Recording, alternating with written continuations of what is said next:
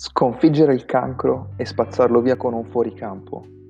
Il 17 febbraio 1999 Andrés Galarraga, giocatore di baseball venezuelano tra i più famosi, vera icona nel suo paese, entra nel campo di allenamento per iniziare la sessione di pratica primaverile, che precede l'inizio della regular season. Il suo allenatore personale gli dice di non averlo mai visto così in forma. Andrés però dopo qualche movimento, sente un dolore così forte alla spalla che gli impedisce di continuare l'allenamento. I medici della squadra, dopo averlo visitato, decidono di mandarlo a fare un check-up approfondito. Qui Andrés scoprì di avere un linfoma nella quinta vertebra lombare. È il punto di svolta di Andrés. Medicina, famiglia e fede furono gli ingredienti che determinarono la risposta del campione venezuelano, come raccontò a ESPN. La motivazione del dottore, anzitutto, che gli darà una forza incredibile, una forza nell'essere ottimista, che da quel momento ho sempre conservato. La famiglia poi fece riscoprire ad Andrés il senso di normalità. La mia famiglia è stata più coraggiosa di me mi sono stati vicini senza parlare troppo della malattia.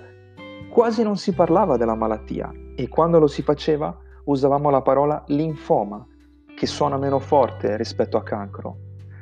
Le mie figlie si sentivano felici perché mi avevano con loro a casa per un anno intero. Queste piccole cose mi rendevano ogni giorno più forte per affrontare tutto questo. Infine, la fede.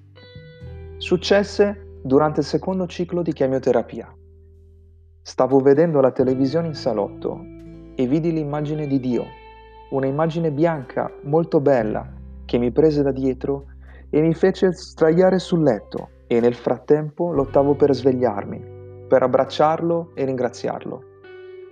Quando mi svegliai mi trovavo nel letto con una maglietta bianca e dei pantaloncini bianchi ed ero completamente sudato, come se mi avessero versato un secchio d'acqua in testa.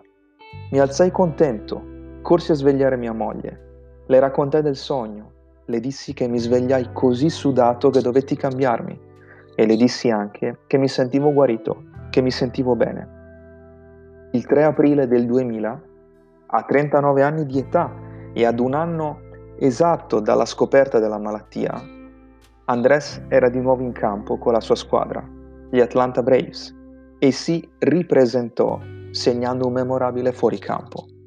Andrés, ritiratosi nel 2004, oggi vive una vita felice in Florida con la sua famiglia e si diverte giocando a golf.